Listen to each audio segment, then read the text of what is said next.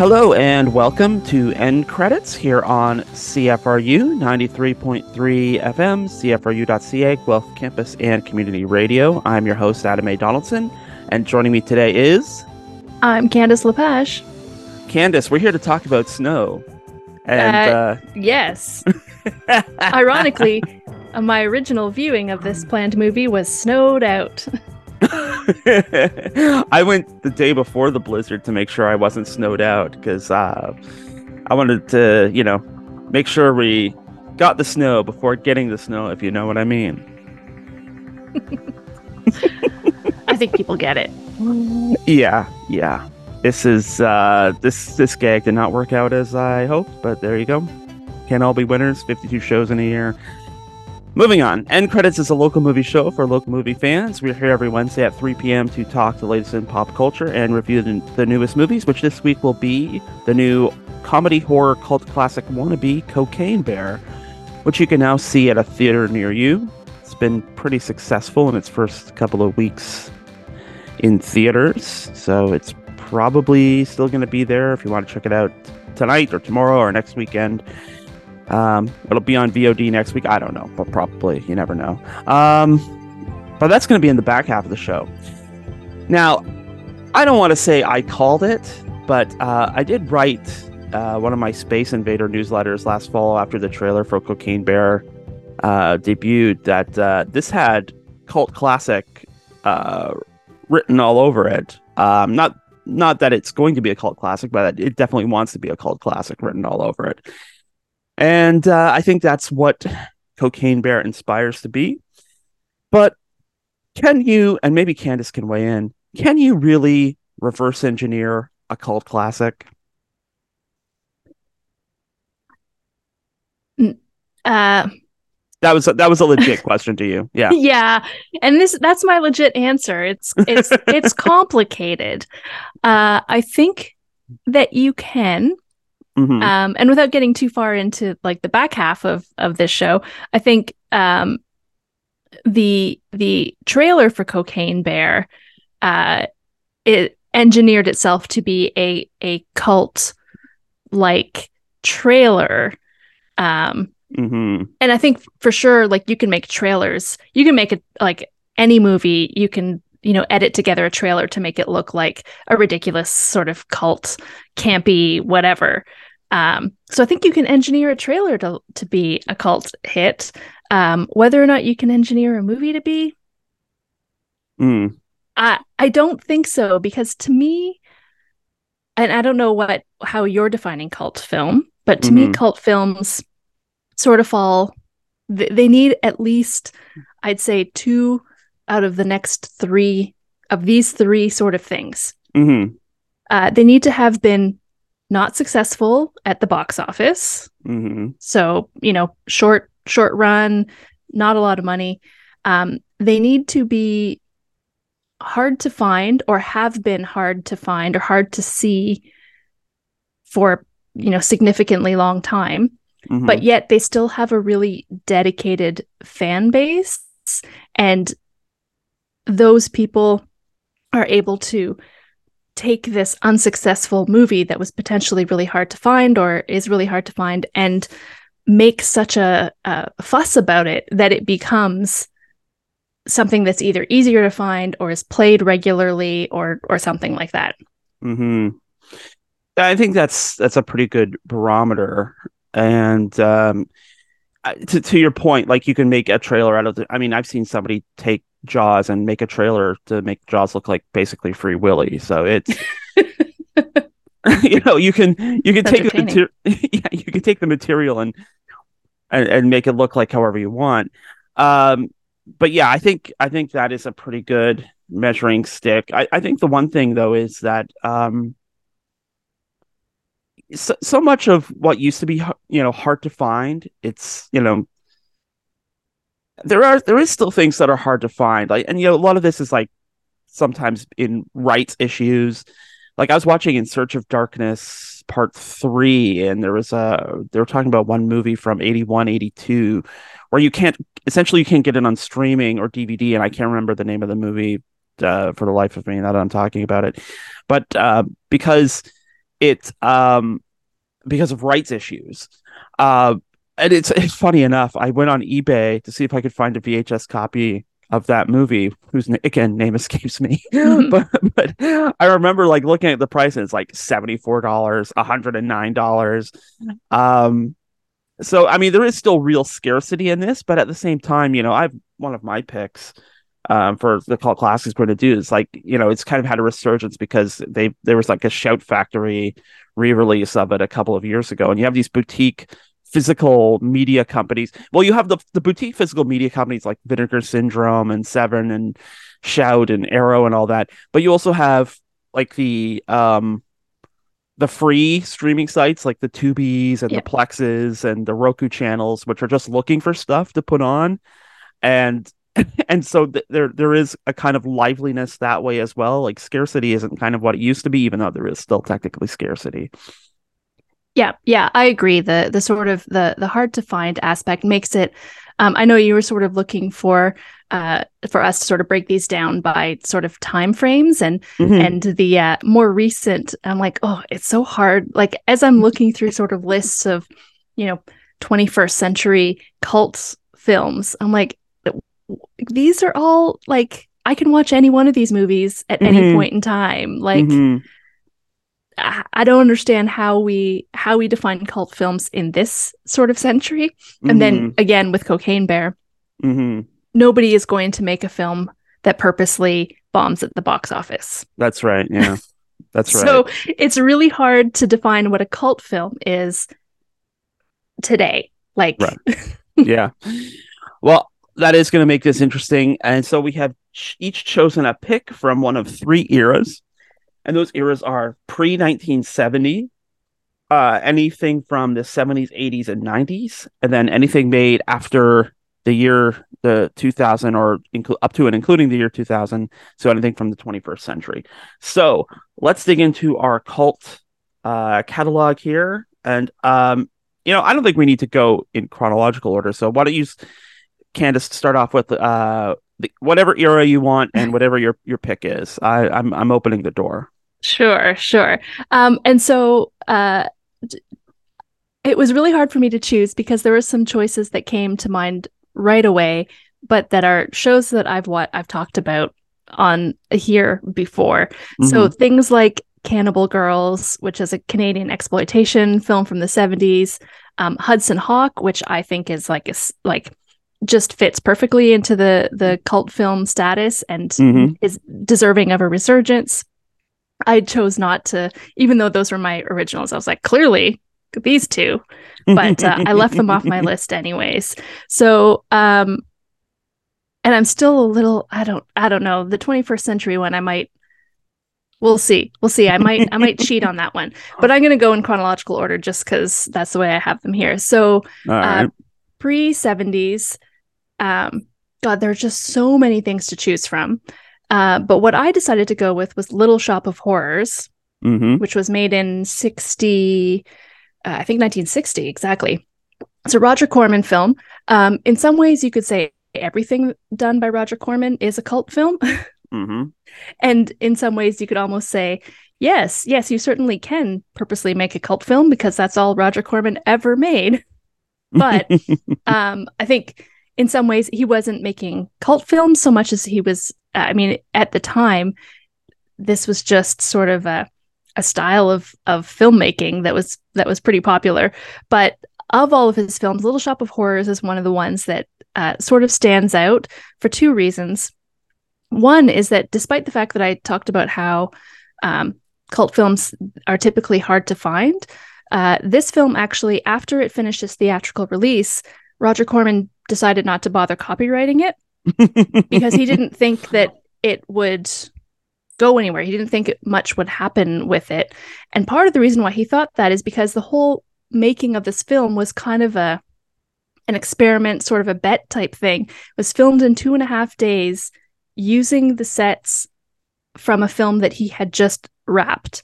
Mm-hmm. He was able to have the sets a little bit longer and they just kind of like whipped something together and filmed it in like no time. So the whole thing was just more of a like an art project uh, experiment sort of thing to see, hey, what can we do? Uh, and so he didn't really think there was much there and didn't bother to to copyright it. So it sort of you know does not obviously have the like hard to find kind of thing, but certainly it wasn't successful at the box office. And in fact, the you know Roger Corman himself did not think it was going to amount to much, uh, but has a very dedicated fan base as as we know, and um, you know spawned a lot of things. Mm-hmm. Um, not the least of which being Jack Nicholson, uh, mm-hmm. uh, who had mm-hmm. just a a wild wild role in here. A lot of people think of Jack Nicholson more from his like late late 60s, early 70s sort of stuff, but he was actually part of of the whole industry before that. And uh, he has a role in Little Shop of Horrors as the sadistic dentist, and he mm. basically he takes all of uh, sort of his wildest, um, the shining moments, and brings them to the to the dentist chair instead. uh, yeah, everyone's got to start somewhere, and uh, he started in the dentist chair, and uh, that, as they say, is that uh, yeah, the, anything Roger Corman. I mean, c- that man's output has been so incredible, it, uh, too, that um, something something like Little Shop of Horrors has to emerge uh, because it has to be kind of sticky. Um, yeah, like something like Death Race 2002. That was like one of like 12 movies that Roger Corman did in that year. So, um, you know, also famously, you know, Stallone in that. And so, yeah, it's, it's, you know, sometimes the output is so overwhelming that something has to be truly unique to stand out. Uh, my pick is kind of like that. I'm also going to start in the pre 70s.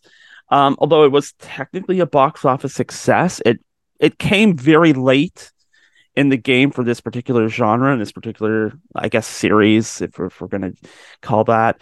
Uh, the Creature from the Black Lagoon, which came out in 1954, technically like years after the unofficial end of the Universal Monsters era, which was like Abbott and Costello meet Frankenstein. That was kind of like I don't know if they intended it to be the capstone, but that seemed more or less like okay, we've gotten to the goofy phase of these monsters, and uh, so we're, you know, this seems like a good place to end it. Although, of course, um, the Gillman did end up uh, appearing with Abbott and Costello on TV. So, I mean, that that that perhaps portends like ghastly fate for for the creature. But you know, um, it comes out in 1954 and makes three million dollars at the box office, which was a pretty tidy sum. And they mm. ended up people may not know this, and this may speak to like the cult classicness of of Creature from the Black Lagoon, at least the specialness of the first one. They came out with two sequels in the two following years, uh, in- including one where they tr- they capture the creature and try to like civilize him and like make him like a manservant and like in in you know regular society, which is kind of interesting when you kind of see those um, pictures from that movie. Um, but yeah, he comes along. A lot of people think that you know Gillman was right in there with Dracula, Frankenstein, the Mummy. I, I think a lot of it has to do with like Monster Squad and Hotel Transylvania, where Gillman is uh, very clearly part of the quote unquote gang. Um, but he comes out years after those films, um, and is kind of left hanging. It was kind of like a attempt to like sci-fi sci-fi eyes the the the monsters and while this was like initially a success it, it burned off quickly and and speaking of 3D, um, this was like uh, it, it was originally shot and released in 3D, which seems very hmm. fatty. Um, not fatty, but fatty as in a fad. Um, but it comes out in 3D. This is in 1954. It's like the waning days of 3D. This is like releasing something in 3D. Uh, well, I was gonna say now, but they released Avatar 2 in 3D, but yeah, but in like 1990 or something. Yeah, something like that, where it's like it's it's over. Um, we're we're still trying to make this a thing. Although, from what I understand, the the underwater scenes in 3D were uh in, in Creature from Black Lagoon were pretty good, but um, again, it was a success, but it just seemed like it was also doomed to fail. It it seemed very um marketable. It, it seemed very like directed to like we're gonna try and get this um this groove back with these monster serials. Now we have a sci-fi edge. This is about like finding this monster in the the Amazon swamp, and we have a a crew of scientists and one lady who, to, to the credit of the film, is also a scientist.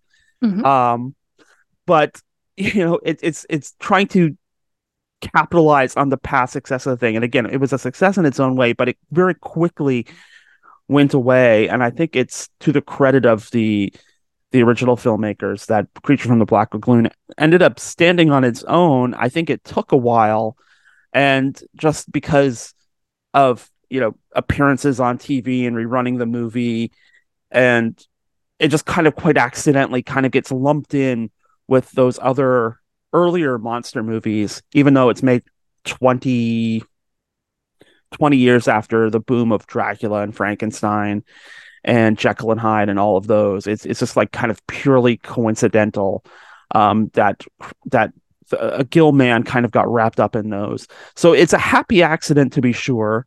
Um, but I, I do think we underestimate how just naturalistic and how through just like cult fascination that Gillman ended up being one of the marquee players in uh, the quote unquote monster universe. Uh, he he got there quite accidentally, and I think that's because of a, a cult following. hmm Yeah, and I will say, I mean, that film is fantastic, and the Mhm. underwater stuff it's just mind blowing to see it and realize like this was filmed so long ago. Like, did, how did they even have the technology to do this? Mm-hmm. And then I think, despite at the time, there were a lot of sort of B creature features, and this Mhm. movie really doesn't fall into that. Like, it's a no, it's a pretty serious movie. Yeah. Um, and so yeah, I can understand. I can definitely understand how you would you would qualify it as a as a cult film because it's just so sort of outside of its own time. There's full on conversations between characters who are like like one's clearly a naturalist and the other one's like no we have to take him back and dissect him. And it's like well no shouldn't we leave him in his natural habitat? Which you'd think in like 1954 that would be a little i mean hippies weren't invented yet but you know that was that would be a little hippy dippy even for like the early 50s audience anyway. Uh let's get to your number two pick then. Okay, so this one, this one is a hard to find. Like this is such a cult film that there are people who probably like there are lots of people who've never even heard of this. hmm So there's a movie. It's a Canadian film called Big Meat Eater. hmm from 1982. Uh, I found out about it from a friend and I was like, I've got to look into this. I just happened to be searching um, at the right time and uh, whatever it's called, Hollywood Suite, which is a, a sort of a package you can add on to your Prime. And I think they, you know, have packages you can add on to other things, was airing it for a few months. And so I watched it and it was incredible. You can't watch it streaming anywhere. Uh, if you want to buy a DVD, it's like 80 or 90 dollars to find a copy of it. This is so hard to find. And it's just the weirdest, wildest sort of thing. Um, so uh, it it is sort of like cult campy sort of. Uh, so I'm pretty sure it's two movies that hmm they made and just like we don't we can't finish either of these so let's just like put them all together. It's a musical. Um there's a a butcher in a small town in uh bc called burquitlam which is a fake a fake town. Hmm but uh there's so there's this whole i don't know um conspiracy going on with with the mayor and the town um and then there's this uh guy named abdullah. He's the big meat eater. He's the He's titular just- big meat eater. Yes, yeah, he is a very, very large, hulking black man um, who doesn't really speak English, um, and uh, he also, yeah, he he helps out in the butcher shop, and it's just bizarre, very bizarre. And then, um, as you're just sort of like getting into this and going, okay, I'm not really sure what's going on, but okay, there's, you know, this guy who's like killing people and eating them and uh, this guy who's got some sort of like weird thing going on with the mayor and then suddenly there's a family of um uh very Eastern European new Canadians Mm-hmm. um, who have so many stereotypes. Uh, their accents are hilarious. Uh, and then they have their two kids who are sort of first generation Canadians and who are pressing against the like old ways. And they're like, come on, it's the 50s and we're supposed to, you know, be hanging out and doing whatever. Cause even though it's in the 80s, it's set like in, in the past and the oldest son is a scientist. Uh, and what's hilarious is I'm pretty sure the oldest son, the actor, is actually older than the guy playing his father. hmm Even looking at their faces, I'm like, this guy is clearly older than that guy, but they've powdered the other guy's hair, so he's the dad. It is, uh, it's fantastic. Um, and this uh, first generation Canadian son of two Eastern European parents has a British accent Yep. who who knows why? Because he was a british person playing this. And he's a scientist and he discovers that there's a ufo coming and aliens. And the ufo um, is the cheapest potential way you can show a ufo on camera. I think it's even cheaper than plan 9 from outer space. Everything about this movie is just it's incredible. It unfolds. You want more of it. It's a musical. It's a damn musical um i wish everybody could see it but i don't know how you're going to see it so uh you know Yeah. join the cult cult fandom of it and uh, keep demanding us getting some sort of release of this or you know asking for it to come back to Hollywood Suite or some other type of yeah, some weird, some, yeah, some weird stuff turns up on Hollywood Suite every now and then. Um, yeah, it's kind of it's kind of crazy. Uh, my my pick for seventies to nineties is a little easier to find because you can um find it on VOD. Um, it's from 1976. It's called "The Town That Dreaded Sundown." Ooh, yeah. and it's a it's this bizarre little artifact because it's almost technically a slasher movie, but it's also a kind of police procedural and a docudrama because there's this voiceover narration that is uh, giving you background details, um, almost like something out of Dragnet. Um, so it comes out in '76, which is between Black Christmas and Halloween, literally between, and there are a lot of slasher film elements. It's not as kind of gory as I don't, you know, not. I don't think either of those films are terribly gory, but you know, there's not a lot in terms of blood or seeing, you know, knives stabbing and, and things like that. But I, uh, revisiting it uh, last weekend, it's just there is a lot those those chase scenes with the Phantom Killer, um, you know, chasing his victims are super tense. Um, they're they're dark, but you, uh, you can still see what's happening, which is like it's amazing that in 1970s we managed to find the right balance between showing darkness and being able to show action as well.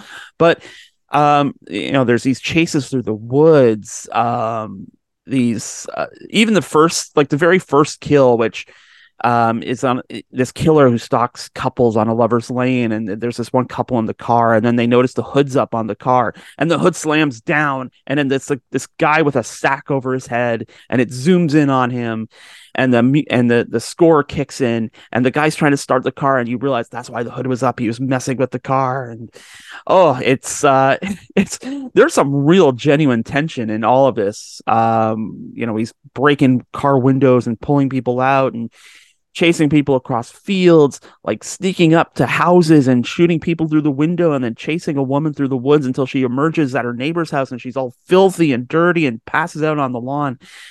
Oh, I, I'm, you know, it's it's intense, and then in, I mean, in between it too, you get a lot of this like jokey cop stuff, which is bizarre. Yes, there's a weird sort of jokey cop stuff, but yeah. Including a whole sequence where some cops go undercover and drag, uh, posing as couples, uh, I guess, to lay a trap for the Phantom Killer, which is played for some borderline inappropriate laughs. But um, yeah, the stuff involving the killer, like a lot of like this, the chase at the end where the cops think they have him cornered, and uh, there's a whole thing with a train.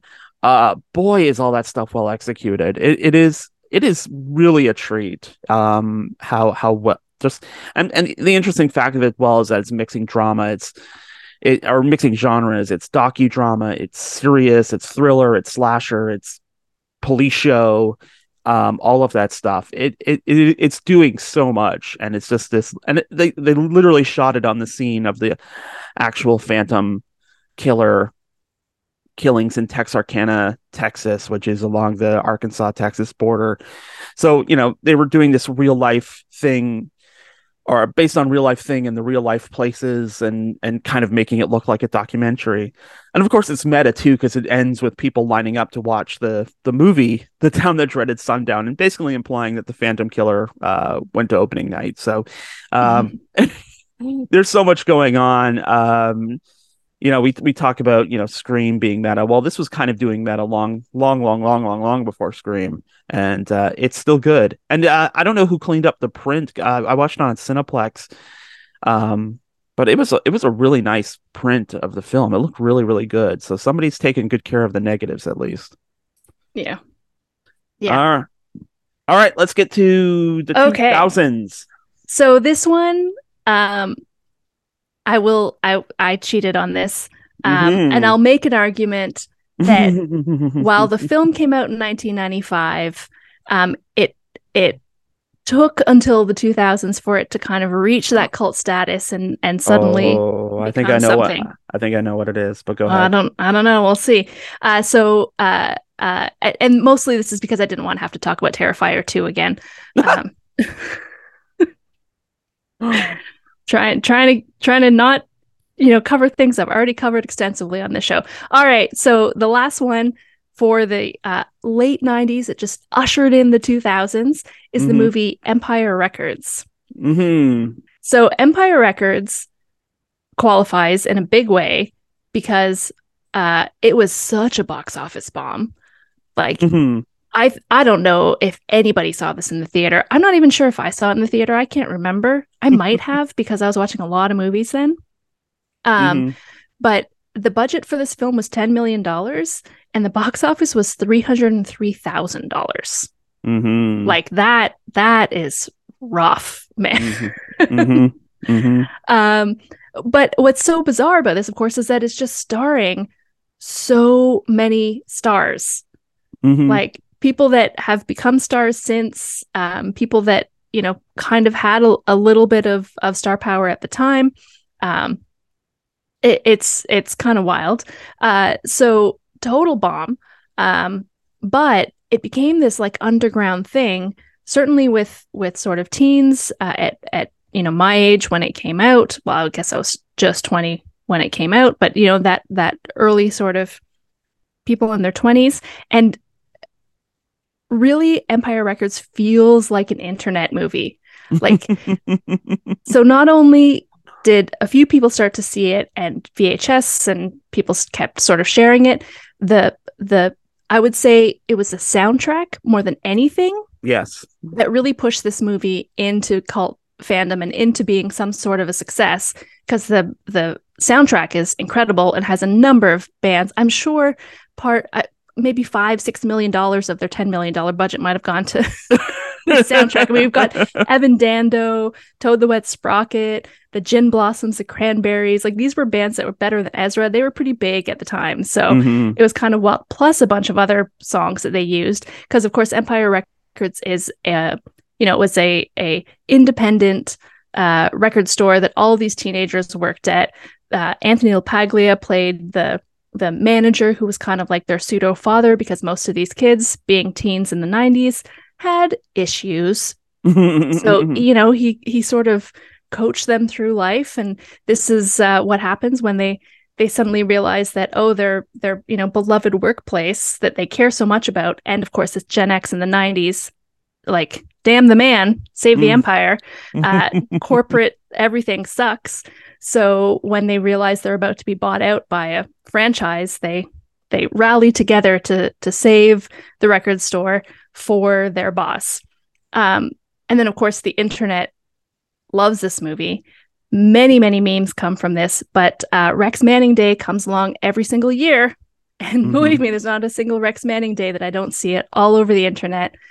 It's been let's see, 95, almost 20 years since this movie came out, and people are still celebrating Rex Manning Day, which was Mhm. the day that this aging pop star came to their record store to do a like one of those, you know, almost like a mall show. Mhm. Mhm. And yet we continue to celebrate Rex Manning Day every year. it's very important.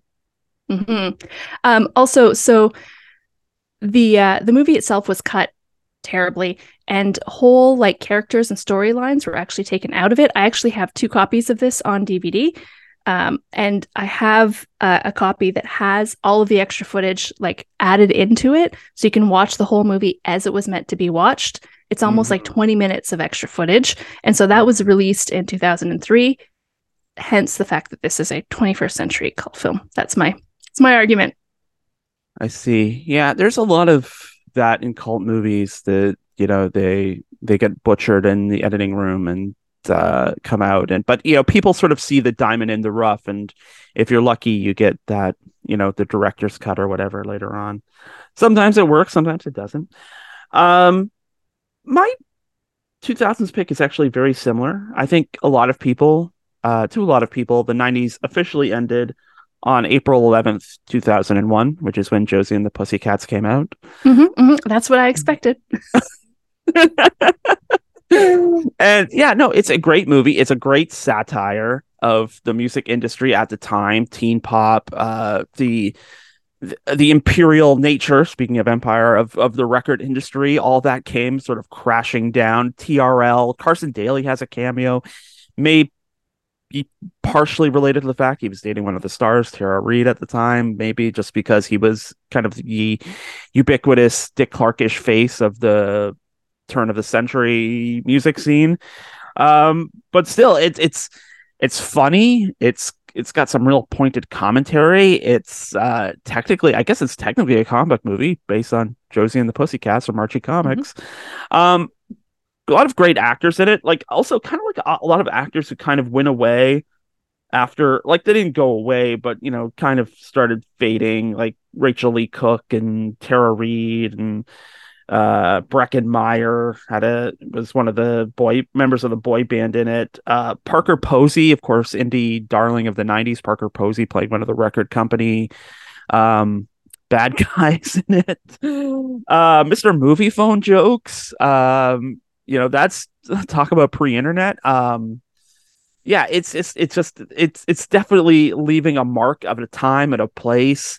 Um that it's you probably don't detect the savage satire of it now if you you know um grew up in a post Napster post iTunes world um but uh at the time I think people really kind of underestimated just how savage a satire. This was like the this was like the player for pop music at the turn of the century or um the producers. Like I, I think it's kind of that savage. It's just because it's about a, a girl band who wears cat ears. I think people kind of underestimated it at the time. It wasn't it wasn't what people expected. Yeah. so let's just put it that way. I will admit that I have never seen this movie. And while I've been wa- trying to see the movie for a very long time, it is very hard to find because it is streaming nowhere. well you should have a, a dvd like me I should. It's true. lesson of the day is have a dvd um that's easier said than done and uh it's also easier said than done to try and wrangle a bear that's high on cocaine and we'll talk about that after the break you are listening to end credits here on cfru 93.3 fm cfru.ca guelph campus and community radio She was the driven snow. And now I'm having fun, baby. It's getting kinda low. I need some one on one, baby. Baby. A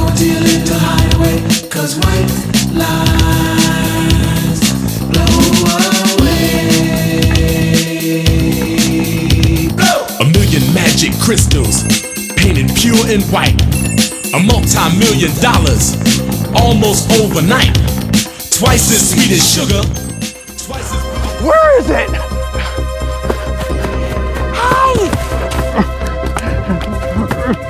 What should I do? Oh, ah, ah, ah, there's something wrong with it. Yeah, I told you there was. Why is it acting like this? Did you feed it cocaine? No, but you're safe. Bears can't climb trees. Of course I can. Then why are you up here?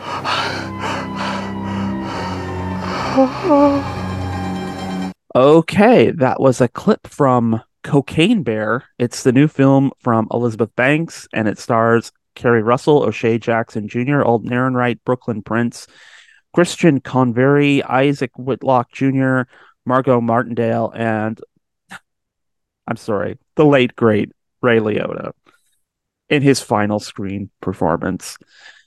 I think. Um, I think actually he has another one more yet to come out. does he have one more in the tank? That's good. This this could have this could, this was definitely like Oh. Tran- Transformers the movie territory for Ray Liotta. Yeah, upcoming actually three films. Okay, good. I feel better now. Um, I don't know. I mean, he was pretty Ray Liotta in this film. Like, what a he. You know, he came to prominence for most of us as a you know as a good fella. So mm, this was uh was a nice it was a nice cap on that career.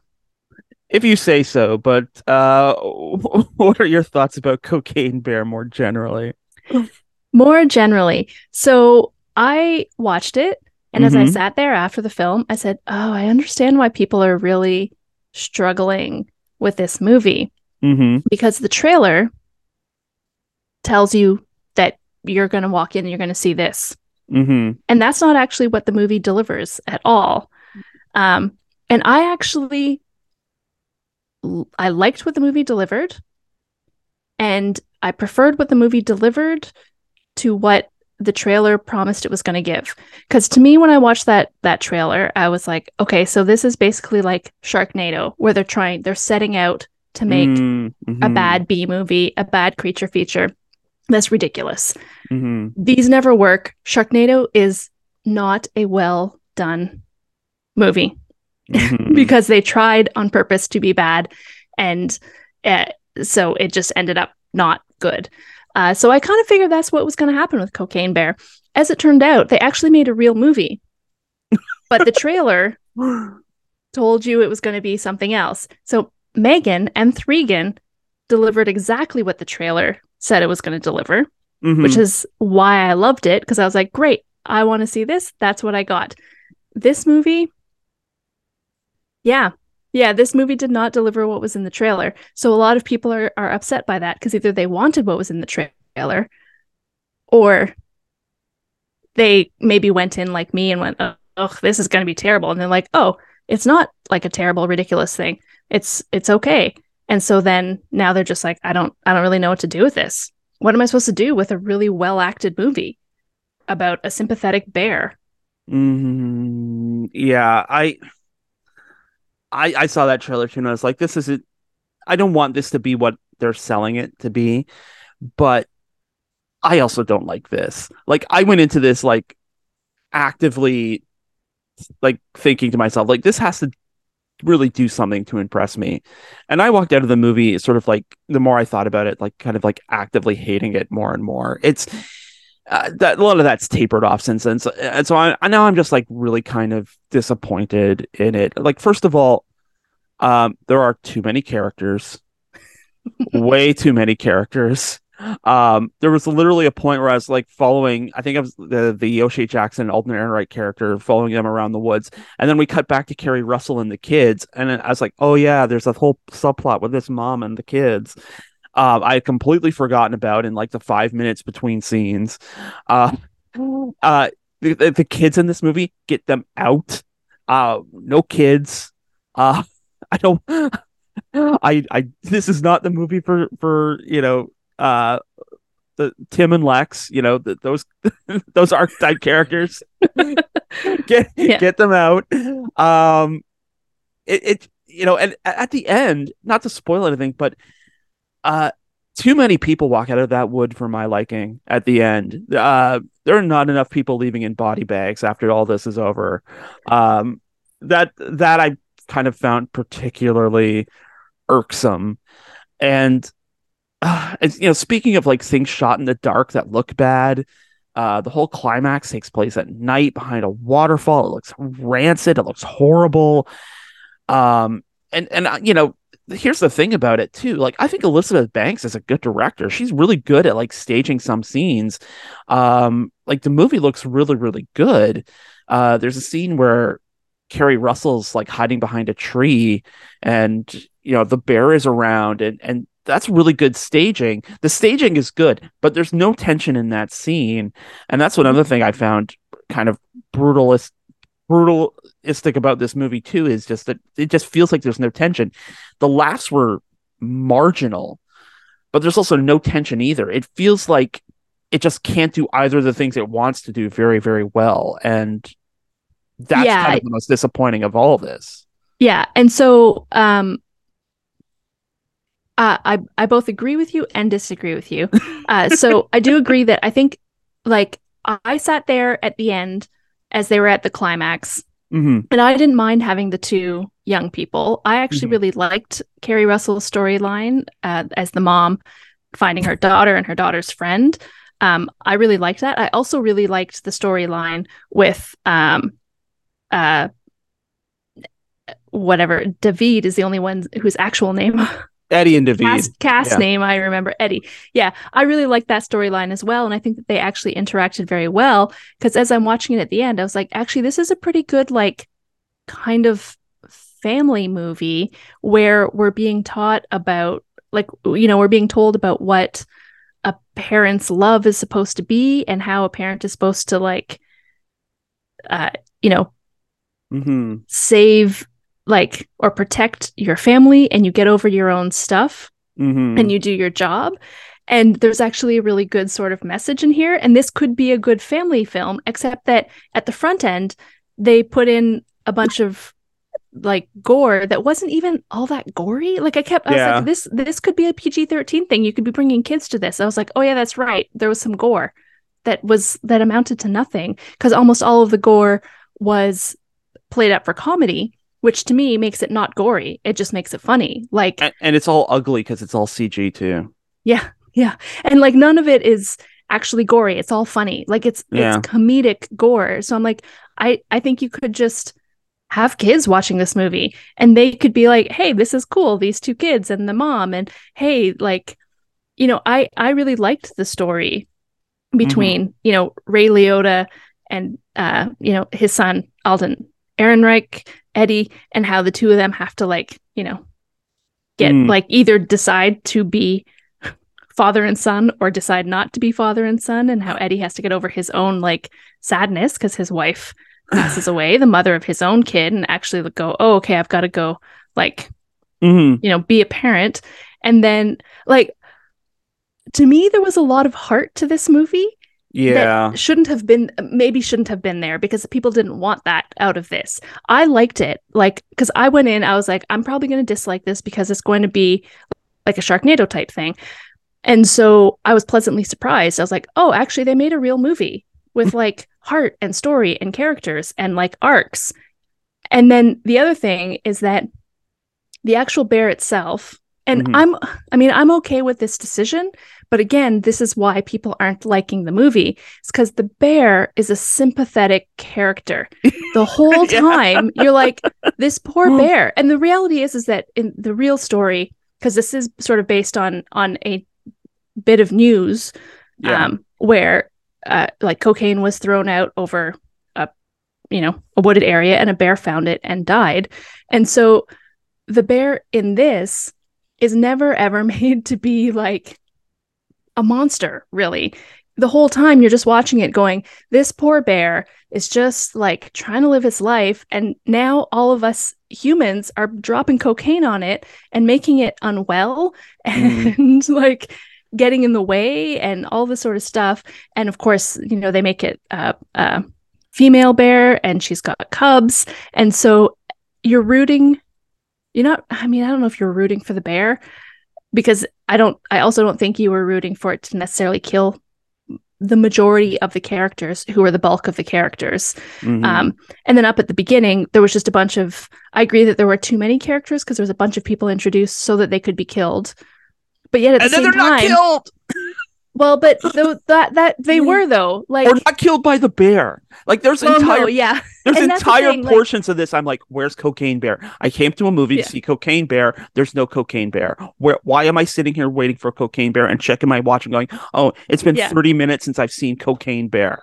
And again, I found all of that I mm. did find funny, but should have been in a different movie. So this is the problem, right? They it, much like Big Meat Eater, they had two movies.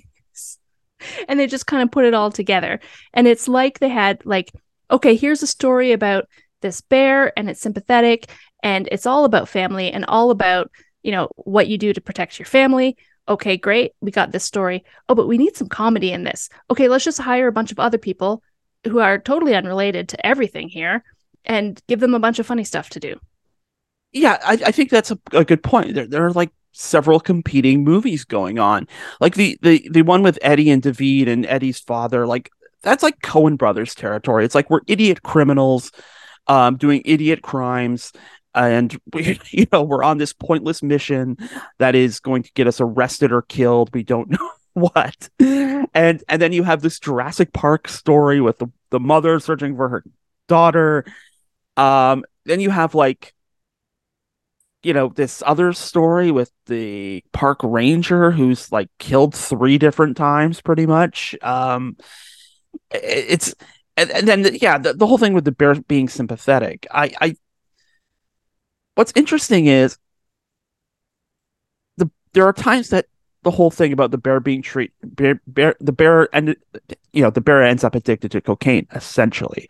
Um that's played for laughs, but it's also played for like this sympathetic angle. That's like, look what you know, man versus nature and man's effect on nature and and all that stuff.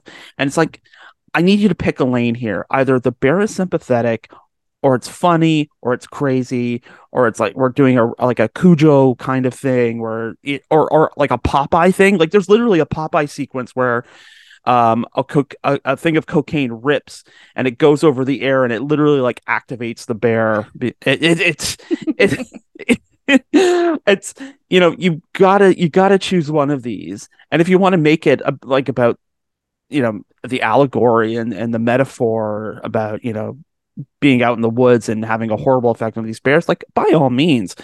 But like at the same time don't show me you know stuff of like the bear doing yogi bear stuff like scratching its back on the tree. It's i i i'm just i i it, the tone is like wildly confusing at different times. And and and none of it lines up with as we've said the thing that's shown to us in the trailer this goofy um laughy you know stuff where people are screaming cocaine bear at the top of their lungs every five seconds. Like i the first time the kid one of the kids says cocaine bear it, it's it's kind of just like dropped. It's not the needle drop. It's it's supposed to be. And and uh, in fact, like the scene before that, where you think you're gonna get that needle drop, or the kid's gonna be like, "It's a cocaine bear" or something like that, it completely misses it.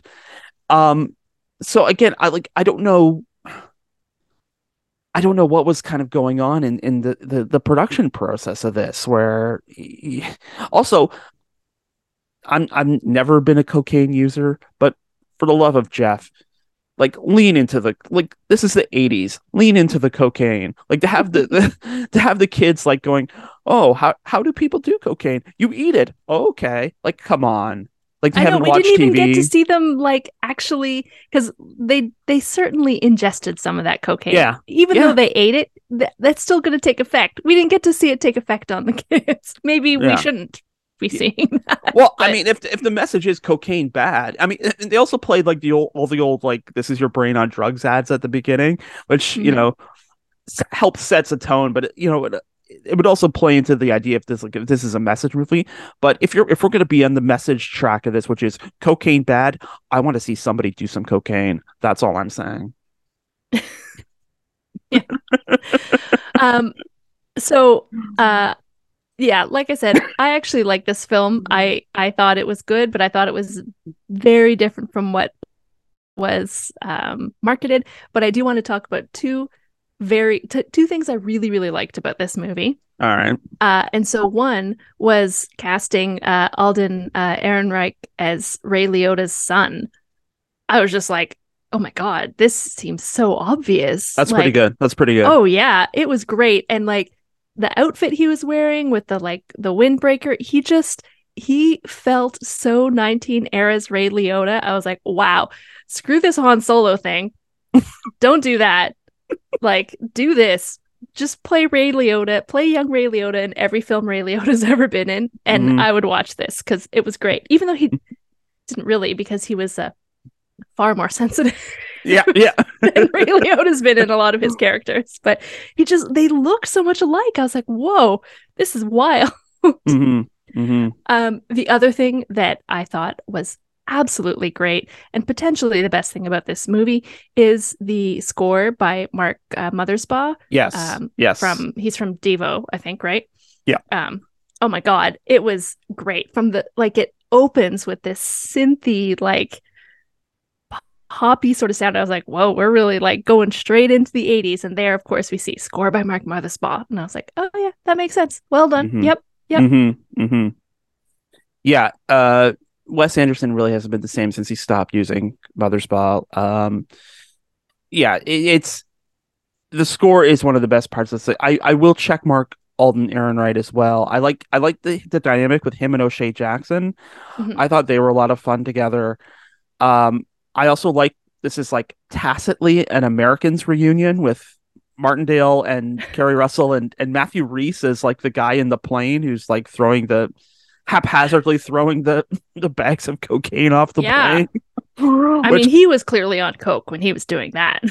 I'm just I'm I'm so curious about how Matthew Rhys ended up in a cameo in Cocaine Bear and if Keri Russell has something to do with that. But um yeah, again, like that whole that first scene though, where it's I think which what band is it? It's it's like a it's like a 80s hair rock song, but he's just like throwing these bags willy nilly off the plane, and it's like okay, we're getting into it, and then whammo, we're getting into like domestic stuff at Keri Russell's house, and we're getting into you know sad Alden Ehrenreich and uh police politics, and there's like double crosses, and it's just I what I want this movie to be is Ray Liotta sends Eddie and David into the woods to recover the c- cocaine. They meet some characters. They find Cocaine Bear. Cocaine Bear starts killing people. And like just that straightforward. That's all I need. That's that's all this needed. You want Anaconda, but with a cocaine bear. Sure, that sounds about right. Um, and if we could get Jon Voight in there doing some bizarre accent, uh, as like a hunter or something, that wouldn't be so bad to me. Um, but it's it's it's just it, it, the tone is all over the place. Um, I'm very glad this is a hit. Um, in that it's like showing, you know, money people in studios that like you can put out something called Cocaine Bear and it could suck and it can still make money. So like let's put some money into more original stuff that might not suck. But um yeah, I I I wish I I wish I could be more high on this movie, so to speak. But I just there, there's there's so much going on that it just seems like um nobody really put too much thought into in, into what tone they wanted to strike and then it ended up in the hands of the guys that made trailers and they're like oh i know this is snakes on a plane which snakes on a plane actually i would rank this higher because they went in and tried to punch it up and make it campier but they made it like they, they made a serious movie called snakes on a plane and then the internet got a hold of it and you know stuff happened. But it you know at least that had a basis for for that they could build off of. There is no base on on this. It's just a bunch of stuff they threw together. It is a literal well not a literal but it is another big meat eater uh if if we're going to create that subgenre the too many movies smashed into one yes this is yes this is a big meat eater if there ever was one and there was because we just talked about it. Um but anyway that's it for this week's show. We hope you liked it. If you want to listen to it again you can find it on our website endcreditsradioshow.com you can download it from the guelph politicast channel every friday on podbean or through your favorite podcast app at apple stitcher google tunein and spotify when you're on Spotify, you can find the playlist for much of the music that you hear on End Credits. Just open up Spotify and find End Credits on CFRU. You can also find us on social media. We're on Facebook at End Credits Radio Show, and we're on Twitter at End Credits Radio. And Candace, where can people get high with you on the internet this week? Uh, well, um, I won't be getting high on the internet, but uh, if you do want to just watch my boring old, same old stuff, you can uh, follow me, uh, Cinn48, C I N N 48, uh, on every platform there is. And uh, I think I have a few podcasts coming out this week. I think both the uh, Village podcast and maybe uh, a Star Trek podcast are coming out this week. Uh, maybe next week. I don't really remember time. Who knows? But uh, follow me, and you will catch those when I air when I put them out. There you go. Time is a flat circle. And speaking of that, we'll be back here. Well, I'll be back here tomorrow at 5 p.m. for news and politics on Open Sources Guelph with Scotty Hertz.